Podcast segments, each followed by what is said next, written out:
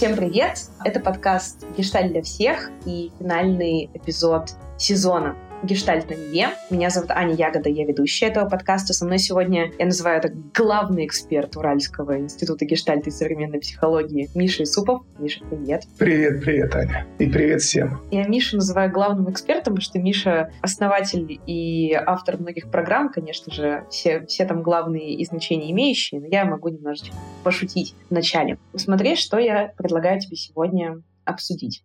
Я тебя зову в двух случаях в подкаст. Тогда, когда нужно сильно пофилософствовать, или тогда, когда нужна очень тяжелая артиллерия мыслительная. А сейчас? А сейчас мы философствуем. Потому что Аня Исупова, ведущая нашего подкаста, неизменно попросила нас сильно не уходить в сторону, но я считаю, что сегодня можно по сторонам поглядеться и посмотреть. В чем загвоздка сегодняшнего выпуска? Мы вот писали сезон, писали его на протяжении полугода. И параллельно с тем, как мы писали этот сезон, мы как будто и с Аней Суповой, и с Андреем Алпатовым, и с другими экспертами Уральского института гештальта и современной психологии понимали, как потихонечку какие-то механизмы меняются, потому что наша жизнь опять за этот год ну так, немножечко изменилось. И мы заметили, что все так, знаешь, как будто бы потихонечку изменилось, потому что снова в мире произошли изменения. Например, стало больше семей, которые стали жить удаленно друг от друга. Или, например, стало больше бизнесов, в которых сотрудники тоже разъехались по разным странам, и пришлось думать сейчас, ну, как держать бизнес тогда, когда у тебя те, кто раньше всегда были рядом, сейчас не рядом. Да и в целом просто на протяжении года между людьми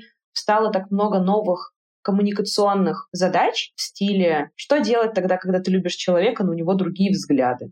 На там, происходящее. И вот много-много-много-много вот таких аспектов мы на протяжении сезона обсуждали, и это привело меня к мысли, что в целом как будто коммуникации сами стали чуть-чуть меняться, и люди стали на них больше обращать внимание, на их важность. И вот мой первый вопрос к тебе был такой, знаешь, скрининговый. Стал ли ты это тоже замечать? Стали ли меняться ваши группы в университете? Замечаешь ли ты, что важность коммуникации возрастает и меняется ли их ценность и понимание их важности, по крайней мере, в российском обществе. Как ты это чувствуешь? Если чувствуешь. Все равно придется пофилософствовать. А, да. Дело в том, что а, у меня же профессиональная деформация. Она есть у всех, кто занимается своим делом. Это неизбежно. Это факт. Важно ее понимать. И все, что я делаю, э, на что обращаю внимание, это, конечно, на коммуникацию. Но это вот мой главный интерес. Я могу быть очень предвзятым в этом смысле с одной стороны. С другой стороны, коли я заточен на это внимание, то, может быть, мне легче видеть изменения. На мой взгляд, конечно, есть. И, например, ценность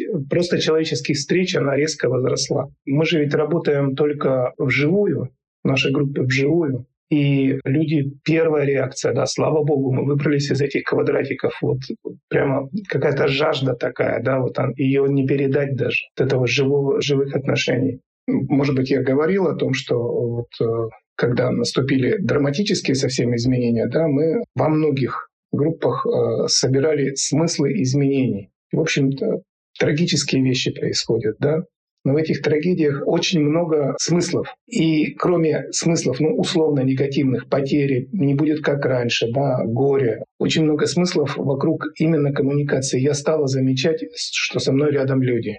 Или я увидел просто ну, обычную ценность обычного молчания вместе. Это просто есть документы, эти списки да, от каждой группы. У меня хранятся, я перечитываю, и это очень одушевляет. И даже коммуникации не только человеческие, а вот почти дословно сейчас процитирую. Я увидела желтую опавшую листву так, как видела только в раннем детстве, забыла про это. И как это говорилось, да, с какими эмоциями. Ну, наверное, это дорого стоит. Ой, да, я помню, ты рассказывал про пропавшую листву. Я немножечко забегу вперед. Просто вот эта тема, ну, знаешь, так она назревала, назревала, назревала во мне поговорить с тобой об этом, а как с человеком, который, ну, в принципе, и работает с коммуникациями, и первый там чувствует какие-то, знаешь, дуновения ветра перемен которые с нами происходят. И окончательно эта тема сформировалась у меня вчера. Мы начали записывать новый сезон подкаста «Гештальт для всех», и этот сезон будет называться «Гештальт для бизнеса. И мы там многое говорили о том, что отношение к людям внутри бизнеса, оно радикально сейчас стало меняться. То, что людей воспринимают как людей, а не как функции. что хотят, а, чтобы работали люди, а не чтобы были просто цифры. Что, в принципе, на это просто начали обращать внимание, что начались начали появляться такие профессии, как там бизнес-терапевт, например. До этого были бизнес-коучи, нацеленные на результат. А сейчас есть что-то, что работает как бы с людьми. И я как маркетолог, как э, человек из рекламы, как человек, который работает с соцсетями, я тоже в своей профессии вижу, как люди все больше хотят, а, например, что-то брать, покупать, взаимодействовать не с каким-то товаром, а с человеком. То есть э, я уже неоднократно там на своих зум-колах слышу фразу, которая говорит там, продает не реклама, продает человек. И я это вот даже вот, вот здесь вот у себя замечаю. И замечаю вокруг. И, и все больше и больше и больше нахожу вот этих вот подтверждений какого-то, знаешь, антропоцентризма восходящего в, в нашем году. Я не берусь утверждать, что такого никогда не было, или что мы не первый раз на этот круг заходим, но очевидно, что вот эта вот смена парадигмы, она как будто вот скоро прям всех коснется. И я в этом убеждена глубоко, кажется. Ну, может быть. Изменения-то были, да, и внимание к отношениям вроде росло, и ценность была. Но, оказывается, это было ни шапка, ни валка, как сейчас понятно. А сейчас драматическая ситуация, и любые ведь катастрофы, катаклизмы, они имеют много смыслов, опять же, да. И здесь, конечно, катализатор просто фантастический. И правда может быть, ведь парадигмы, как старые парадигмы э, меняются на новые, они потихоньку обрушиваются, фасад обрушивается, меняется, а потом раз и резкий переворот. Может быть, так и будет. Это, по-моему, Поппер про это писал, про смену парадигм.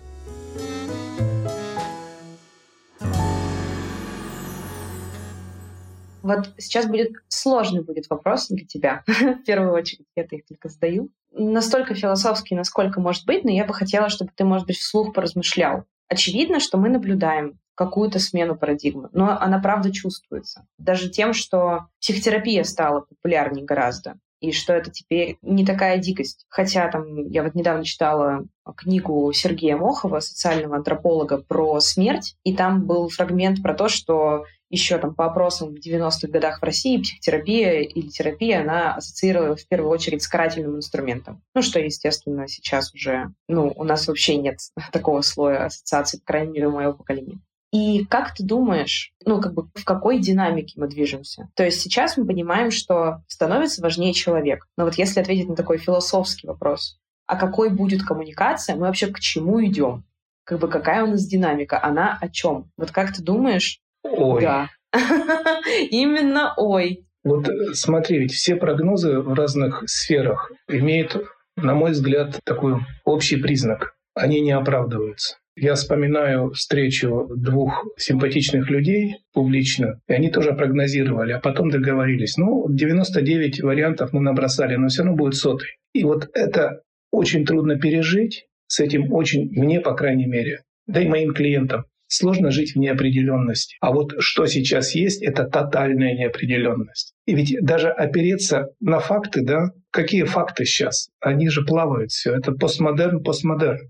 Кроме интуиции ничего нет, а интуиции, ну, в общем, это же сложная материя. Скорее на языке веры, да, я верю, что отношения никуда не денутся, ценности их будут расти. Какие они будут, как они будут выглядеть, я не знаю. Но то, что это базовое в человеческом существовании, вообще говоря, я, ты и мы с тобой, вот в это я просто верю. Ну, кроме веры я ничего не могу предложить. К вере относится примерно треть инструментов познания мира. Мы думаем, что мы аналитичны и логичны. Да ни черта. И без веры никак. Я не говорю сейчас о вере религиозной, о верованиях, о религиозности, не об этом речь. Но просто я верю, что Солнце завтра вот появится на горизонте. Гарантий-то ведь никаких нет. Ну, верю, и очередной раз вера оправдывается. Так и есть. Вот что-то, ну вот такой вот, такой какой-то ответ. Я говорила, что... А прогнозы категорические. Вот просто спрогнозирую, а потом будет наоборот. А потом э, будут на нас ссылаться и говорить, что в очередной раз ошиблись ребята. Я помню, что, наверное, года два назад когда мы с тобой там обсуждали, и может, или может ну да, где-то два года назад, мы с тобой обсуждали, знаешь, какие-то типичные запросы, с которыми приходят в институт гештальта, какие-то проблемы или барьеры, что часто людям там не дает, например, начать заниматься терапией. Сейчас мне кажется, что за последние точно два года интерес еще возрос. И мне интересно, изменились ли запросы, с которыми люди приходят к вам. Или, может быть, это какое-то такое вечное, бесконечное, или же ты видишь, что, например, поднимаются какие-то ценности определенные, чаще задаются какие-то вопросы определенные, и потому что ты работаешь с группами, ты, наверное, лучше понимаешь такую общественную динамику, нежели работа там один на один. Какие вот чаще всего сейчас к вам приходят люди, как бы какие динамики у этих групп складываются, о чем это вообще чаще всего на данный момент, на момент 20, 2023 года весна. Совершенно точно. Изменения удивительные. Вот ну, наши большие э, программы трехсполовинолетние начинается, понятно, с первой группы. Люди приходят, ну, в общем, как бы с чистого листа. И группа за группой, мы ведь открываем группы, три группы в Екатеринбурге за год, группа в Питере. И можно сравнить по годам. Я помню, мало того, у меня записан мои впечатления. То есть то, что называется низкий старт. То, что четыре года назад, может быть, даже три года назад было невозможно представить, да, как люди горят уже на первой группе об очень важных вещах. Темы-то те же самые общечеловеческие. Рождение, жизнь, смерть. Все, что с этим связано. Вот про этот кусок. Ну, нашим языком это очень высокая осознанность называется. То есть просто как будто вот, ну не совсем новый мир, но качественные изменения. Мы поражаемся. Это не только мое мнение, всех моих коллег, вот, которые работают, стартуют на первом курсе. Это люди, которые сразу же приходят и разговаривают с э, я-позицией?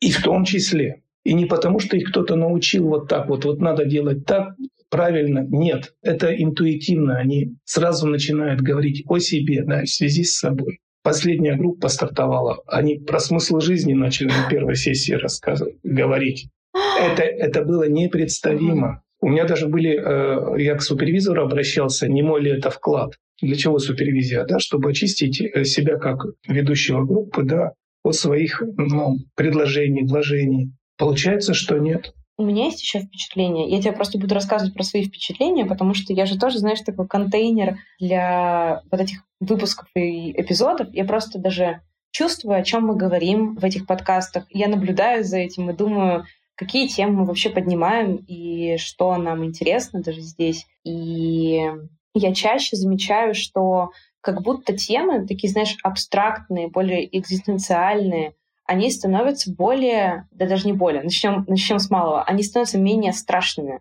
То есть вещи, которые раньше, знаешь, ну, казались такими табуированными в силу пугающей неизвестности, они сейчас как будто бы, вот знаешь, поднимаются с, со дна, и мы не боимся об этом разговаривать. Да, открытость точно выросла. И близость, при том, что близость тоже очень странная вещь. Мне кажется, что мы с Марианой Гольберг, с супругой твоей прекрасной, записывали выпуск про близость два года назад. И тогда, я помню, был супер всплеск литературы, когда люди начали говорить о том, что вообще-то, что вообще такое близость.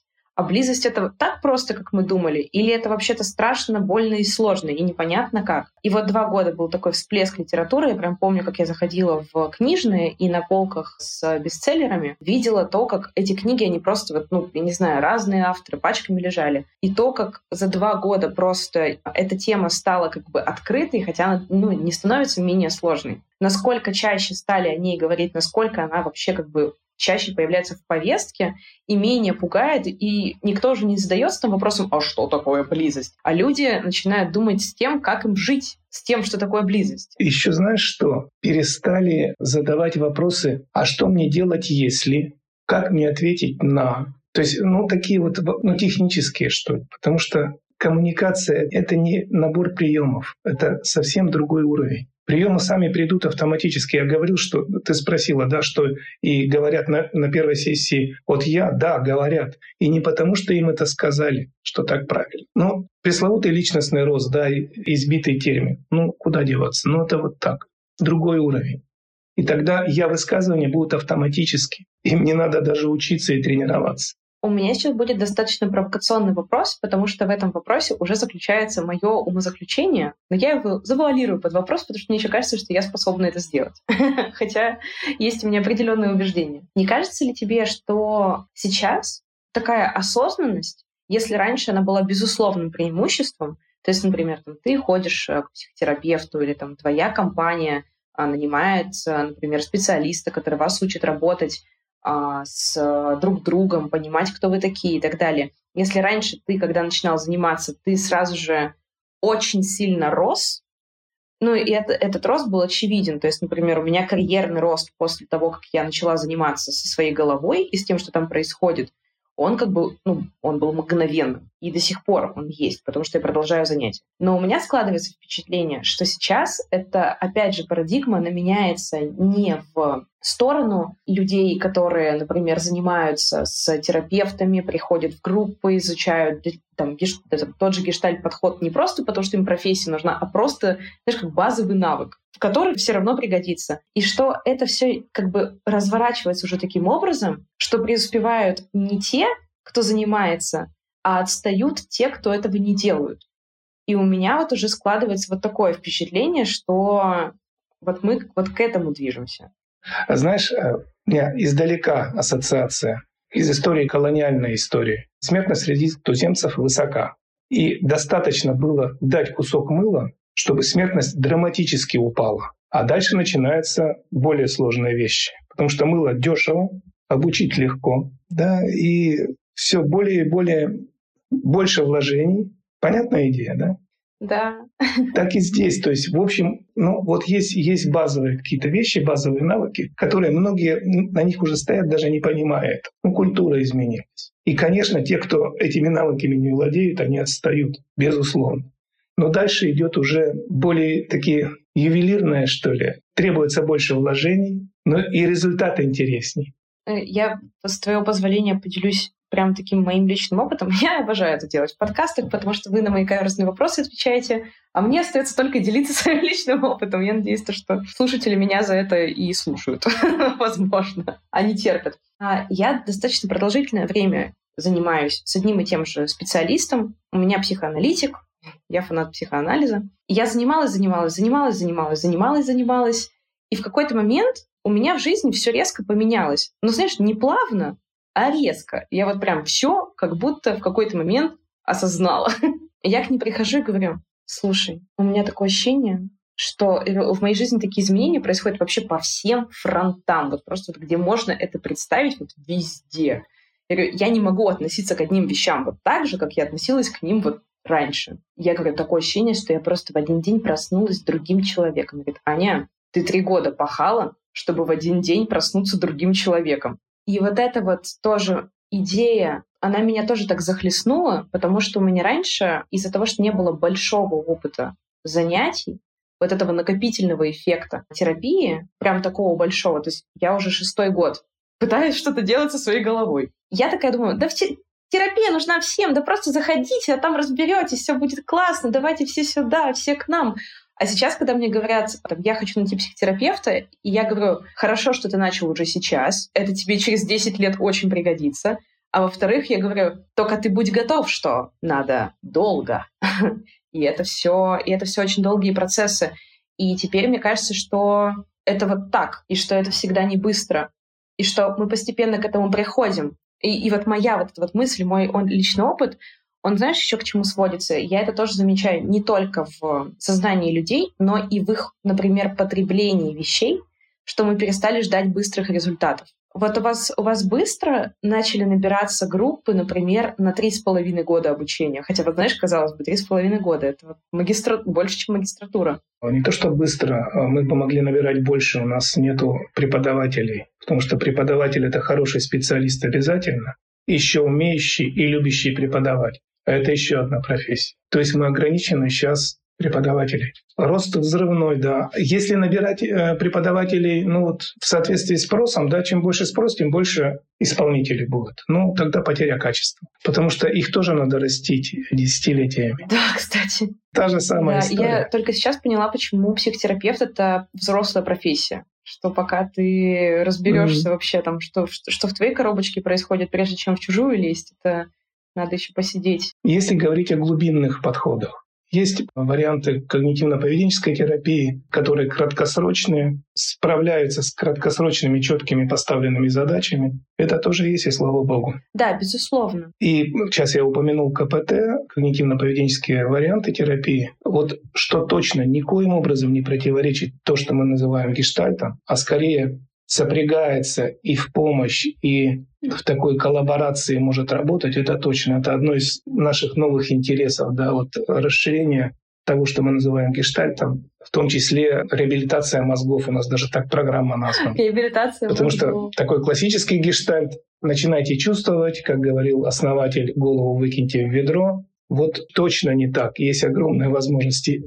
И голова точно так же нужна, как эмоции, как интуиция, как телесные переживания. Ну, то, что называется целостность. Но это немножко в сторону, но это вот наш такой сейчас базовый интерес — реабилитация мозгов. А вот ты упомянул, что гештальт тоже сам меняется. Вот помимо вот этого изменения целостности, расскажи, как ты чувствуешь, как меняется подход, может быть, с приходом людей в этот подход? Какие сейчас, возможно, есть изменения? Вот, например, там, 10 лет назад ты говоришь, я хочу пойти в гештальт, к гештальт-терапевту, и вот мы там, и ожидание, что вот мы будем делать вот это например, работать с чувствами, говорить, там, завершать пресловутые гештальты, искать где-то незавершенности какие-то. Как это изменилось с точки зрения профессиональной среды? То есть как ты сам это чувствуешь? Что вы начали добавлять? Что, о чем вы начали больше думать? Может быть, это какие-то миксы, миксы техник? А, вариантов гештальт-подхода существует ну, несколько. И базовые э, полярные подходы — это так называемый экспериментальный гештальт,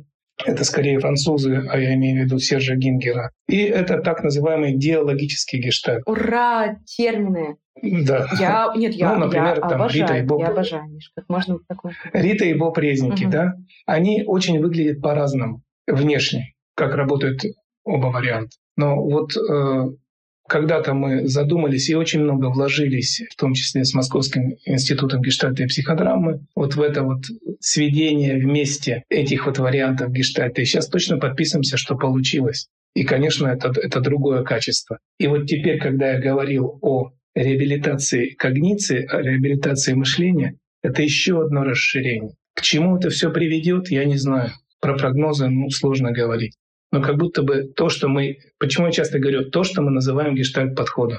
Под этим словом очень разные поляны могут быть, очень разных размеров. И скорее моя такая сверхидея, да, что гештальт, как мне кажется, да, то, что мы называем гештальтом, это просто способ эффективного существования, контактирования с миром, с собой, с другим. И вот скорее вот такое расширение мне очень близко. Это не значит, что мою позицию разделяют мои коллеги, но для меня это так.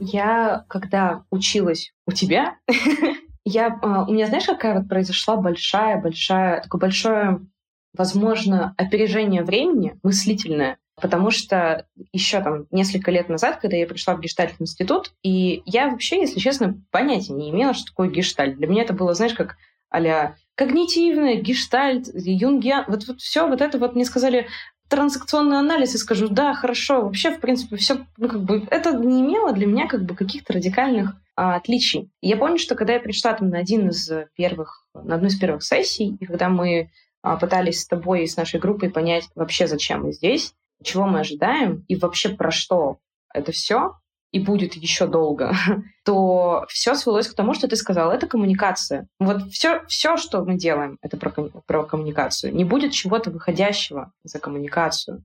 Если я, конечно, верно тебя цитирую. Возможно, что это, знаешь, мое какое-то очень сильное впечатление на меня оказало. Меня спрашивали, там, где я занималась или почему я люблю гештальт-подход. Я так потом... Я все-таки, а что такое гештальт-подход? А ты расскажи, вот про что? Вот это что? Это, это какое-то, я не знаю, там, чего-то завершение? Или это может быть про эмоцию? Да нет, это про коммуникацию. И я понимаю, что это действительно способ жить, а не какой-то определенный способ решения проблем. И я всем так начала отвечать, и для меня как бы гештальт до сих пор про это. И мне кажется, что неудивительно, что мы там, что я, когда начала спрашивать тебя про то, как изменится коммуникация, я где-то в глубине своего там подсознания спрашиваю тебя, как, как изменился гештальт, как изменился подход, как изменились вы в нем и люди, которые в него заходят. Потому что для меня как бы гештальт и коммуникация — это знак, знак равенства между друг другом. Смотри, Ань, а вот коммуникации в узком смысле слова. Это способ слышать, слушать, доказать то, что хочу. Ну, узкое понятие слова коммуникация. А коммуникации в широком смысле, правда, как мне кажется, охватывают все. Ведь фактически чего мы желаем от жизни? хороших взаимоотношений со всем в этом мире. Вот солнышко встало, да, ну, у меня с ним хорошее взаимоотношение. То бишь я радуюсь. Или я потерял близкого человека. И это тоже коммуникация, потому что и живьем его не будет, и на этом месте печали и горе. Тогда надо уметь печалиться и горевать в этом месте должное время и делать это ну вот полностью собой. Тогда не останется пресловутых незавершенных гештальтов, которые сейчас так модно про них говорить, заверши свой гештальт. Это все уже будет вторично. Ну, тоже ведь такое общее какое-то, общее рассуждение. Ну а как можно жизнь обозначить какими-то э, границами терминов? Десять э, навыков успешных людей. Ну, ну да. И что? Ну, освоил эти навыки. Ну, остаюсь каким был, таким и остался. Не в навыках дело. Навыки будут, если правда, вот, вот что правда, даже не знаю. Если правда выстроить отношения с миром. Ну, такие вот философские вопросы. За это гештальт часто и э, ругают, да. О, у вас долго, мутно, туманно. А вот у нас все конкретно, делай так, будет так. И это тоже возможные варианты.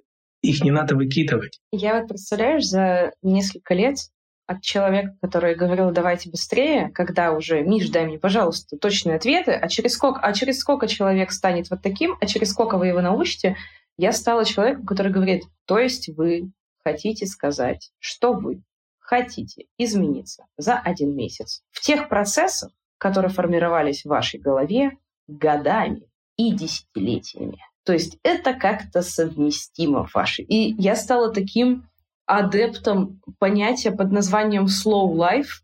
У меня сейчас любимая фраза, я говорю, мы все успеем. Мы вообще все успеем. Вот есть какие-то цели. А кто вам сказал, что быстро это нормально? Для нас вообще быстро это не свойственно. Мы растем лет до 25 только. Ну, я не знаю, может быть, ты меня получше э, скорректируешь, но у нас там косточки последние, 26, по-моему, у нас ключица формироваться заканчивает. Так это физиология, а про то, что мы именуем психологией душой, до скольки мы растем. И ведь еще неизвестно, что после смерти происходит. Оттуда ж никто не возвращался и не докладывал. Моя любимая шутка на стендапе была, когда я ходила на какое-то, знаешь, выступление юных э, ребят, и э, в Екатеринбурге это было. И там был парень, он говорит, я учусь на теологическом, и моя бабушка думает, что раз я учусь на теологическом, я могу дать ей ответы на все философские вопросы. Типа, есть ли жизнь после смерти? А, э, видел ли ты деда? И когда она в очередной раз спросила меня, а есть ли жизнь после смерти, я сказал, я не знаю, я там не был. И вот для меня вот это вот... И вот интересно, бабушке немало лет ведь уже, а вопросы остались. И вот они же главные. Вот я ее пыталась эту тему уже так чуть-чуть, э, чуть поднимала за время нашего диалога. Я ей, наверное, и буду завершать, что наблюдение, которое тоже у меня было, и которое я хочу сквозь тебя проверить, сквозь твой опыт, знания. Я, тебя, я знаешь, я на тебя смотрю как на титана и, и общаюсь с тобой примерно так же. Когда вы спорите еще с кем-то в подкасте, например, с Машей, я думаю, ну вот я сейчас посижу, но понаблюдаю за битвой титанов. Одно удовольствие получу. Безмерное уважение. Вот что я хочу сказать. Так вот, я думаю, что со временем ты перестанешь видеть во мне титана. Это тоже не быстрый процесс, но... Ну, ну, ну да, возможно. Вот какую свою теорию я хочу проверить, потому что она как бы случилась со мной, а я человек очень быстрых скоростей. Ну, то есть, мне кажется, что если даже меня клюнуло, то значит, возможно, что это как бы в принципе в воздухе витает. Что вот эта вот фантазия о том, что нужно все быстро, что есть какие-то быстрые результаты, она как будто отходит на второй план, и, и она проявляется во многих вещах. То есть не так сейчас люди, например, дольше готовы учиться, позже э, выходить э, там, замуж, жениться, заводить детей. Они откладывают или закладывают больше времени на какие-то процессы. И мне кажется, что это очень классно. Это вот наблюдение, которое я замечаю в себе и в окружающих. И я так думаю, как хорошо, что мы к этому идем, что это с нами происходит. Есть ли у тебя какие-то такие подобные опыты? Может быть, я не знаю, там чаще раньше приходили люди, которые говорят, вылечите меня, доктор-терапевт, пожалуйста, за пять сессий. А сейчас, как бы, может быть, даже да, не, да, не витает. Было такое. Таких мыслей. Видишь, э, быстро часто противоречит качеству, быстро часто противоречит глубине. Быстро — это по верхам. И иногда это надо делать. У нас есть задача, ну, прямо вот завтра надо сдавать экзамен. Ну, тогда приходится за один час как-то снимать тревогу. Это возможно. Но это то, что вот врачи называют паллиатив.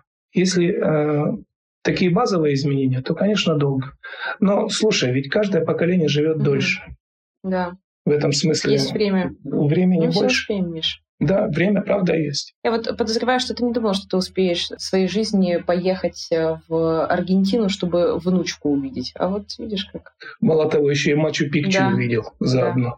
Вот уж точно в голове Мне, не было. представляешь, э, то, вот только я э, там, согласовываю подкаст, советуюсь с твоей и коллегой, и дочкой Аней Суповой, упоминаю ее сегодня уже в какой раз, и говорю, вот, будем общаться с Мишей в подкасте, будем обсуждать такую тему, философскую достаточно, но ты не пугайся, Ира. мне кажется, нам это нужно. Вот мы так много утилитарных советов даем, там, типа, как, куда, что, откуда, кого забрать, а, кого высадить, э, что сделать. Я говорю, мне кажется, что вот надо все-таки так чуть-чуть э, с Мишей такой скрининг общественного, каких-то общественных движений провести. И она говорит, да, хорошо, философстве сколько угодно, но только если он начнет рассказывать про Бачу Пикчу 20 минут, вырежите это из, из нашего выпуска.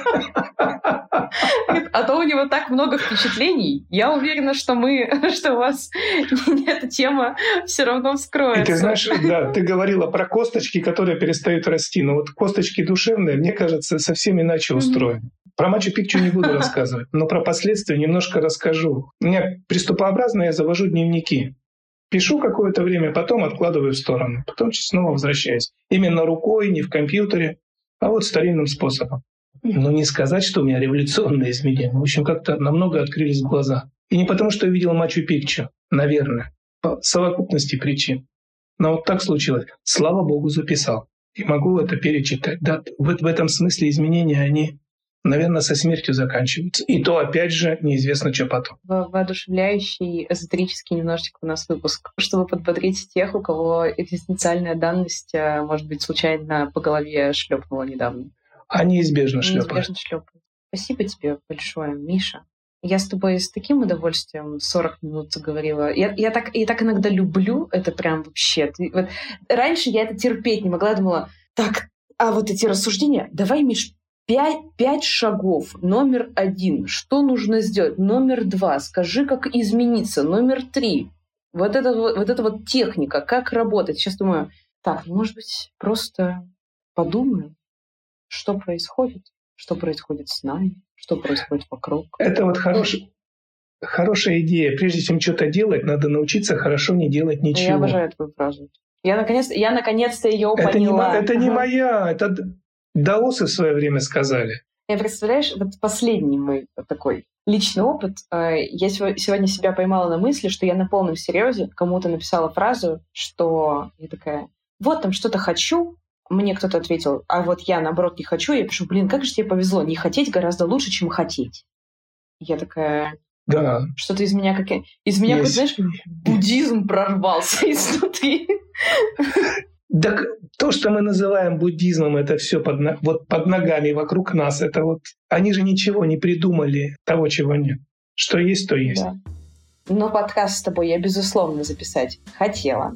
Это была моя высшая интенция. Очень рада, что мы с тобой завершаем этот сезон. Большой, важный, классный. Еще раз поздравляю вас с тем, что филиал в Санкт-Петербурге формализовался и что там стартовала первая группа. Я за вас счастлива и счастлива этим, Спасибо. этим и сезоном с тобой, и этой новостью закончить наш сезон «Гештальт на Неве». Спасибо тебе, Миша. Спасибо, Анют. Спасибо. Пока. От всего сердца. До свидания.